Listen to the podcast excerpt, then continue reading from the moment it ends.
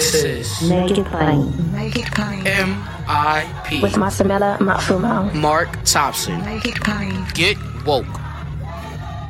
Get ahead of postage rate increases this year with Stamps.com. It's like your own personal post office. Sign up with promo code PROGRAM for a four week trial plus free postage and a free digital scale. No long term commitments or contracts. That's Stamps.com code PROGRAM. Ladies and gentlemen, as many of you know, I am on the board of the Selma Bridge Crossing Jubilee.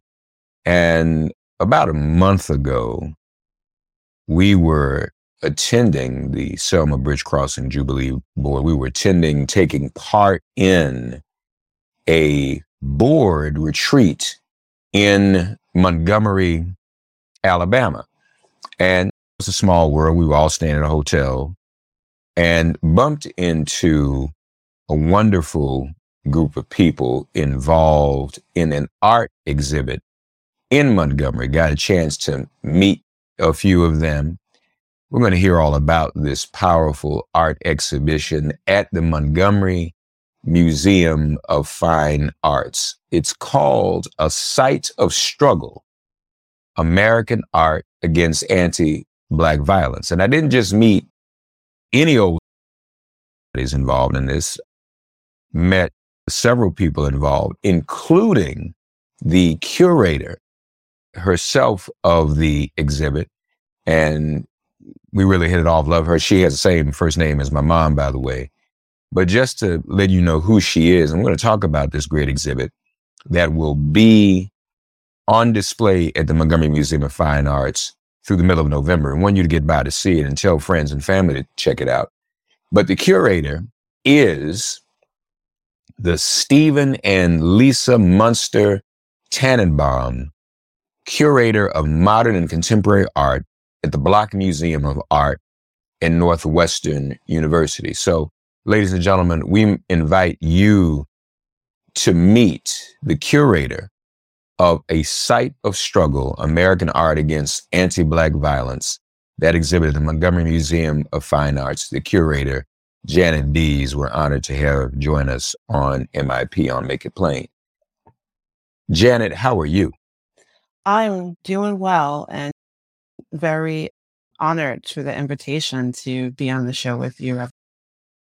It's a, it's an honor to have you. It was great to meet you. And while it was not on the schedule, we actually had our retreat, ladies and gentlemen, at Bryan Stevenson's museum in Montgomery, dedicated to our experience and to lynchings. And then hear about this one, I just made time to run over there and see it.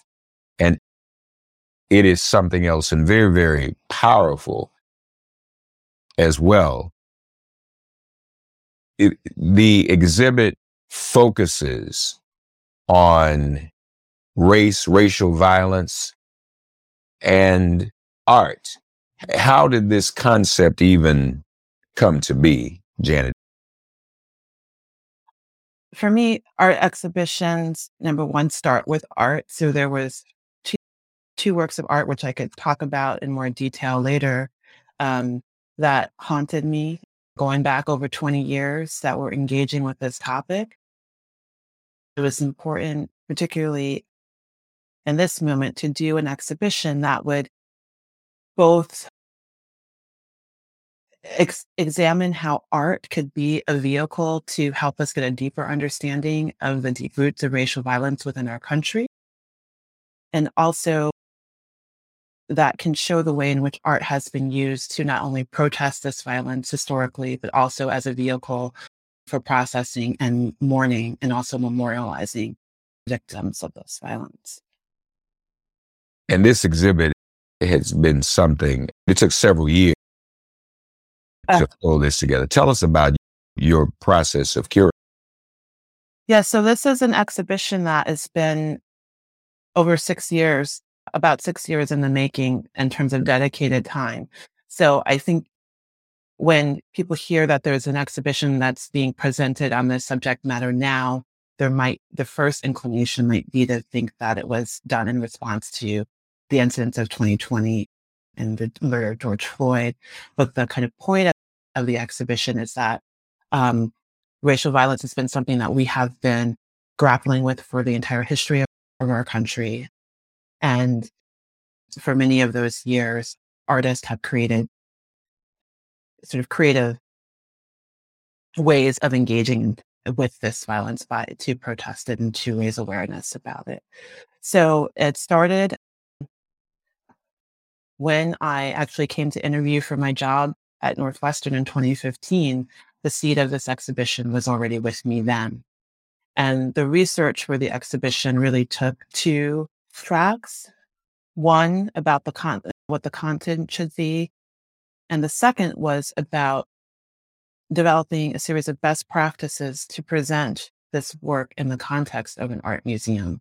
To understand that going to see this exhibition is not like going to see a Monet or, or flowers, and that there's great psychological and emotional weight in how do we you support visitors in that experience. And you're right. I hope the audience caught that.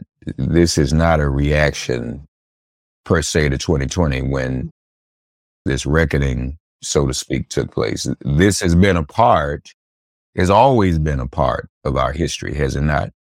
Yes, that's correct. And so the exhibition itself looks at the years between, say, the rise of anti lynching activism in the 1890s and ending actually with the founding of Black Lives Matter in 2013. So, in some ways, it's presenting a prehistory of our present moment that allows us to put our um, help you know, us to put our present um, moment into a longer historical context. And if we know anything about history, folks, inevitably many of us do at some point, I'm sure in school and some class, we've run across the history of lynching, particularly Ida B. Wells' early some of Du Bois' even early work. Mm-hmm. That all of that is a part, the Red Record, all of that is a part of the exhibition, right?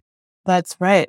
The oldest object in the exhibition is actually an original copy of Ida B. Wells's 1895 pamphlet, A Red Record. That was the result of three years of her investigative journalism and research into the alleged causes of lynching in the United States, in which she meticulously recorded these acts of violence. So you say you an original copy of the pamphlet. Mm-hmm. Folks, we don't want to take that for granted. This is the curator. So we want to know how did you come by an original pamphlet? I mean, there has to be a process into it. We can all come up, well, this would be this would be nice to have in an exhibit. But it's your job to go out and find these items, isn't it? And secure that, That's correct. Yeah. so your heart. Yeah. So there are a few archives in the country that do have original copies in their possession. This particular one that we were able to secure from the exhibition is from the University of Michigan libraries. And they, given that were gracious enough to lend it to us for the exhibition. That's more than outstanding. Of course, this is in Montgomery. Mm-hmm again, folks, we're looking at the history of, of racist violence, racial violence. It struck me at the very beginning. It may have been the first thing I saw, part of the exhibit. The acknowledgement of the four little girls killed in the 16th Street Baptist Church bombing in Birmingham. And that there's a wreath, there's a black wreath, mm-hmm. and then there are shoes and items that appear to have been the types of things that would have belonged to little girls on the floor beneath that wreath. Yeah. Yes, that's a work by the African American artist Howardena Pindell entitled Four Little Girls. And it's one of two works in the exhibition that serves as a memorial to the Birmingham, the 16th Street Baptist Church bombing and to their lives. And it's not lost on me that we're actually today that we're recording this. We're speaking on September 15th, which is the 59th anniversary of that. It is. Yeah, and of that tragic loss and of that crime. That work is in a section of the exhibition entitled Abstraction and Affect. And it's one of several works that let me backtrack a second. I think also too when you hear that the show is investigating this issue of racial violence, one might think that all of the artworks would be very graphic in nature. But one of the things I was interested in exploring is the different strategies that artists have used to engage with this issue. And so the Howardena Pindell work that you mentioned, Paul Rucker's work, which is also a memorial to the four mm-hmm. little girls, are all in a section called Abstraction and Affect. And this is a section that explores the ways that artists have used um, sort of non representational ways or abstract ways to cause it, bring attention to this violence, but also honor the lives of those that have been lost. I'm using my phone as my cheat sheet and because I took pictures of the exhibit. So, by the way, I was sneaking around taking pictures because I didn't know if you could at first. And I realized later on that you could, mm-hmm. but knew we would be talking. So you should have seen me trying to be slick while the security guards, I'm just trying to take pictures with the phone but I got them. It, I don't remember. So what I'm about to ask you, there's one other, uh, uh, well, there's several others, but one I want to focus on at the moment. And I'm not sure whether this was in the abstract section, and I think it was. But the exhibit with the fire hoses, mm-hmm. I think that was in that same area as well, if I'm not mistaken. Tell us about that one. Yes, that was also in that ab- abstraction affect section. That was by a Chicago based artist named Theaster Gates, also an yeah. African American artist. It's a piece called Minority Majority. And this strategy of using fire hoses in work is something that he has been engaged with for, for a long time.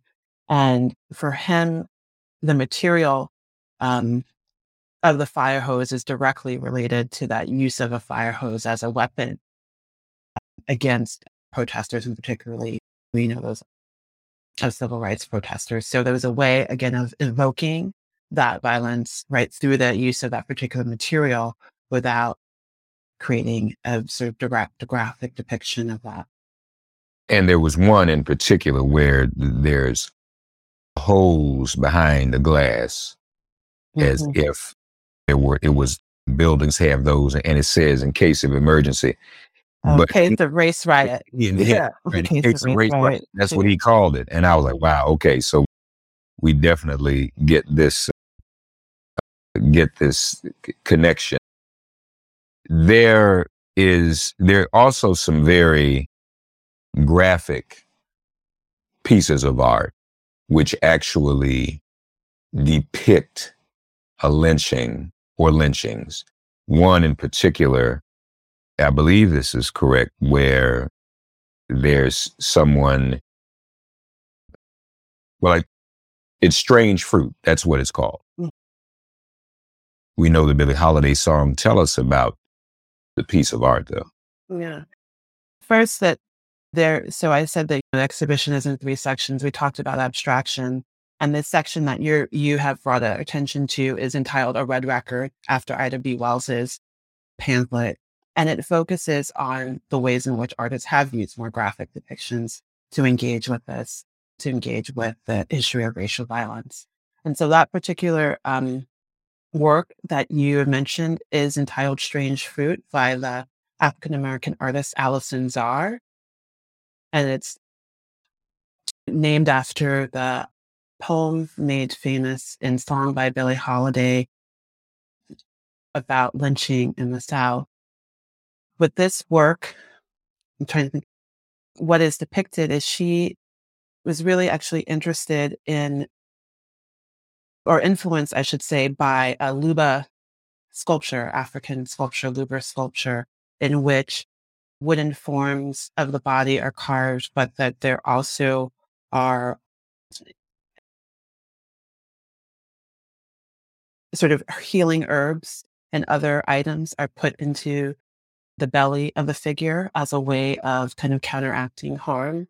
So with this work in which you see the form of a woman hanging upside down, it's meant both to evoke the physical violence, also the kind of psychological violence of women living up being assaulted with beauty standards that they European beauty standards in addition to physical violence, but then at the same time trying to evoke a kind of healing through the use of the Luba sculptural form. What's the easiest choice you can make? Window instead of middle seat? Picking a vendor who sends a great gift basket? Outsourcing business tasks you hate? What about selling with Shopify? Whether you're selling a little or a lot, Shopify helps you do your thing, however you cha-ching. Shopify is the global commerce platform that helps you sell at every stage of your business. From the launch your online shop stage to the first real life store stage, all the way to the did we just hit a million orders stage? Shopify's there to help you grow. Whether you're selling scented soap or offering outdoor outfits, Shopify helps you sell. Wherever and whatever you're selling, Shopify's got you covered. Sign up for a $1 per month trial period at shopify.com slash try. Go to shopify.com slash try now to grow your business, no matter what stage you're in. Shopify.com slash try. There are a number of incredible pieces, in, including another sculpture. One of the there are a number of renowned artists that are whose works are part of this exhibit, ladies and gentlemen. One whose name I know will stand out is that of Elizabeth Catlett, um, and her piece, "Target Practice," incredible. Yes, and that was we also it's been humbling the support of the institutions that have supported this exhibition. So that's on loan from the Amistad Research Center for African American Culture that's based in New Orleans. It's a work of Catlett's from 1970. And it looks so, folks, if you can imagine, and this is another story we're working on the whole controversy you all around the Benin bronzes Mm. that Germany has, and we know the Queen has passed. People looking for the artwork back. We should get it. All right. There's valuable pieces that we have. Maybe Jan will be the curator there going to Buckingham Palace, getting our art back. Uh, I shouldn't say that. I don't want to get you in trouble. But I, I, I'll help you if you need it. Uh, I got your back. Hands look like, oh my God, what are you doing? But uh, the so this looks like one of those iconic eh, African bust bronze sculptures. And then there is a target, like a gun sight, yes. right in front of this piece.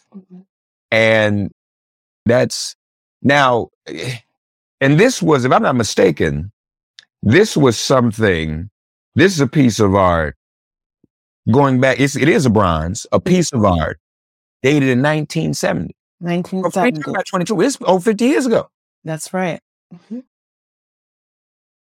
This has been our reality. And I'm just going to point out a few others that just stood out to me, folks. You really have to go and see this exhibit. Another one is their paintings, sketches, a lithograph entitled Lovers by Ernest Critchlow. Am I pronouncing his name correctly? That's correct. Talk to us about that and because it actual is a it's a figure of a member of the Ku Klux Klan in this one. Yes. So this piece is by the African American artist Ernest Critchlow. It was created in the 1930s. And it's a work that is focusing on the ways in which uh, the specific ways in which African American women were the targets of violence, and particularly sexual Right. violence, which is something that um, wasn't always as widely addressed or as we Right. think about when we think about this. And so, as you said, the piece depicts eh, the title Lovers is meant to be ironic. Obviously, it's dark, at least satirical, of a uh, Black woman being attacked by a man in a Ku Klux Klan robe. And it's positioned actually um, next to or across from a work by um, a white artist named George Biddle from the same time period, work called Alabama Code that he created as a protest print to support the defendants in the Scottsboro case and wanted to bring light to the ways in which the white male patriarchal control of white women's sexuality was resulting in wrongful uh, accusation, wrongful accusations against black men. So I thought had these two works being in conversation with each other was important. No, definitely contrast because the Ku Klux Klanman committing sexual assault against a black woman is paradoxical to the narrative. The Ku Klux Klan lynched those of us who were black men just for being accused of or looking allegedly as white at white women. And then the lithograph by Biddle, uh, Alabama Code, the rest of that title is Alabama Code, Our Girls Don't Sleep with Niggers. All right. We were lynched for false accusations of sexual violence while they were carrying I've said before that the history of sexual violence in America begins when those first settlers arrives. Sexual assault of the indigenous women and then sexual assault of enslaved African American women. So yeah, that is an important. and so we talk about racial violence.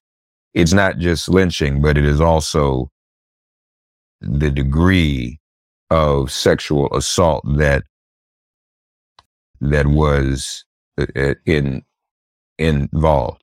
Then also the exhibit has the Walter Quirt oil painting, which talks about medicalized violence, medical experimentation on black women, doesn't it? In that particular painting, it's I think it's all male figures that are depicted. I'm sorry. Okay, eh, man. Yeah. Okay, but Walter, yeah. the Walter Quirt, the piece is entitled "In the Clinic," and this was also from the 30s. And in this, Quirt was, as you said, drawing attention to medicalized violence against African Americans and making this equation with lynching. There is a lynch figure in the back of that painting, so he's making that connection. But also, Quirt was interested in trying to break down barriers between white working class and poor poor whites and African Americans to try to work to show how our the where our plights were aligned and trying to call for collaboration amongst those groups of people. The Untitled Watercolor by Norman Lewis. Uh, again, we focus on 2020. This piece untitled police beating was in 1943, 80 years ago.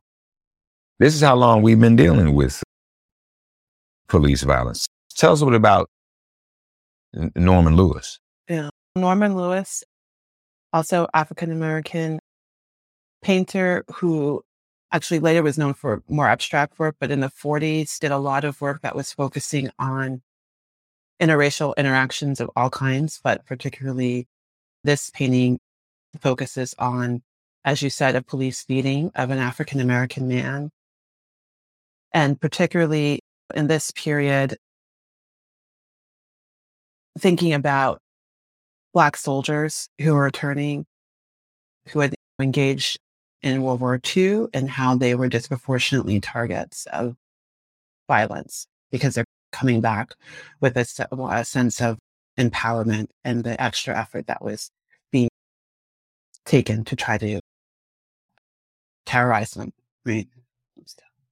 Carrie Mae Weems Mirror, another renowned name in, in, in art. Carrie Mae Weems, tell us about that. Sure. So Carrie Mae Weems's Mirror is a work that's in the third and final section that what we're talking about that's called Written on the Body. And this is a section that explores sort of the psychological impacts of violence, both uh, physical violence. So thinking about things like the what happens in the wake, those who are left behind in the wake of a violent act, but also psychological violence. And so this particular piece, Mirror, is a riff off of the Snow White fairy tale where she's a mirror on the wall, who's the, the fairest of them all. And I don't know that we, if I can curse in your podcast, but it says Snow. Uh, Cuts away. White. Cuts away. Oh, okay. Well, it says the title says Snow White and Black Bitch, and don't you forget it. So again, it's this way of mirroring the sort of assault against African American beauty that we face within society and popular culture, but getting through it with this very direct artwork. Yeah, no, that, again, another powerful piece. Just a couple I want to highlight. We really want you all to go and check this out. The Erased Lynching series, Mm-hmm. that that was compelling as well. Tell us a little bit about that. Yes, so the Erased Lynching series by Ken Gonzales Day is actually part of a group. So there's the Erased Lynching series, there's a piece by Kerry James Marshall, and another work by Reginald Marsh that all, instead of focusing on African Americans as the victims of violence, are focusing on whites as perpetrators and spectators to this violence and how they're socialized into racial violence. So this series, Erased Lynching, appropriates historic lynching photographs, but then the artist goes in and digitally erases the bodies of the victims so that what you are looking at are the crowds who are assembled watching these acts and participating in these acts. And these I have found have been very, particularly white visitors have found this work and others in that section it hits them in the heart because it's this eh, that con- confronting with this sort of legacy of engaging this kind of legacy of being perpetrators or spectators and being socialized into this violence. Yeah. You also, lastly, have some a Darryl Cowherd piece. I think at least one, and maybe more than one. Grant Park in Chicago, and that protest. I actually know him, his daughter, and, and I, in fact, because I texted her while I called her. I said, "You know your dad's in here." His daughter and I are close friends, but he's there also. Yeah, we have there are two photographs in the exhibition by Darryl Cowherd. That's right. Yeah, he's been such a great supporter of the exhibition in lending his either rights to his images to be reproduced in terms of publicity around the exhibition, in addition to these two works from museum collections be included. So the piece that you're referring to, I think it's Gage Park, takes place in Gage Park. And these works are from the 1960s when Cowherd was based in Chicago and very active in the Black arts movement there. And they're photographs documenting some of the sort neo-Nazi and anti-segregation marches, anti-integration marches that were taking place at that time, particularly in the wake of Dr. King's efforts to try to work on the desegregation of housing in the city. And that very famous trip that he took to Chicago and the reaction, some of you have seen those films, the violent reactions to Dr. King's visit. This exhibit is at the Montgomery Museum of Fine Arts until November 6th. November the 6th. November the 6th. So, folks, it's time to go see it. So, what happens next? Is this going to go to other? This is so powerful. I, we hate to see it in here. Is it going to go to other cities? So it's not going to go to other cities. It originated at the block in Northwestern. It opened there in January and was up there till July. And then it's been in Montgomery since August through, and it'll close on November 6th. But there is a publication that accompanies the exhibition that will, that Right. sort of allows it to live on afterward. Yeah, and it is an excellent publication, by the way. How can people get the publication? Is it available online or? Yes, the publication is it's available at the museum at the Montgomery Museum of Fine Arts. If you go there, you can buy it, I think, through their website. You can buy it through the Block Museum of Art's website. It's distributed through Princeton University Press. So you can get it directly through them. I think other kind of online retailers as well. Yeah, a must see and a must have What's spring like in Park City, Utah? Imagine waking up on a bluebird day to ski the greatest snow on earth at two world class resorts, Park City Mountain and Deer Valley. Exploring miles of wide open spaces by snowshoe or cross country skis. Wandering our historic Main Street with its après ski scene and award winning restaurants. When you love it like we love it, Park City, Utah will always be winter's favorite town. Join the experience at visitparkcity.com. ladies and gentlemen. Lastly, what, for those who see the exhibit, see the publication, become immersed in it, Janet Dees, what message do you want them to have, to gain from this experience? Um, I think there are maybe two key two key messages I'd like people to take away.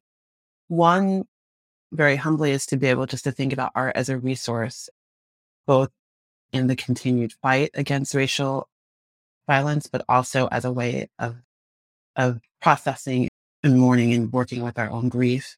And I think, secondly, to um, see how art history can help you get this deeper understanding of the long the longevity and the longue durée of this violence and that any that kind of knowledge needs to be taken into any action that we in the present to work toward a safer um, society for all of us one of the things that you will encounter at the montgomery museum of fine arts is a visitor's guide that lists different resources. So if you're moved and you're like seeing this and you're like, now what?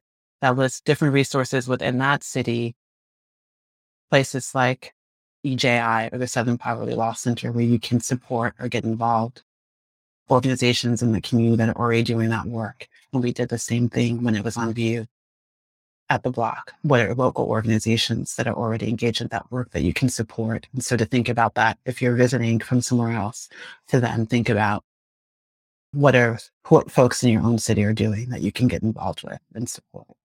What's your next project, Madam Curator? What are your Oh, my next project. besides the ones I the one I just tried to give you by going to Europe getting our story? Yes, I'm not touching that.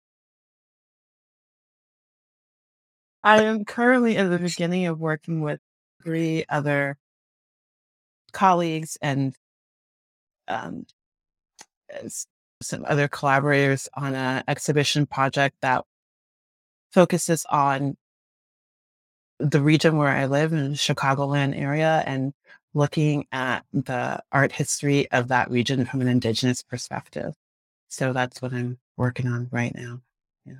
All right. Wonderful. And we look forward to hearing much more from you. Black art is uh, so important, how it's portrayed, how we see it, how we view it. And folks, this is a, this is a struggle and we still live in a space where we must tell our stories and they must be revealed through our eyes. And the only way people can actually learn and change and progress many times is by seeing through the experiences of others. And what better way to see than through art? The work you do, Janet Dees, as a curator, is also, as far as I'm concerned, part of the good Lord's work. And we honor and thank you for doing all that you do. The Montgomery Museum of Fine Arts, a site of struggle, American art against anti Black violence. And you can go to www.mmfa.org to find out more and see about the publication as well. We invite you to check that out. Janet Dees, we so thank you for joining us on Make It Plain. Thank you, Reverend Mark.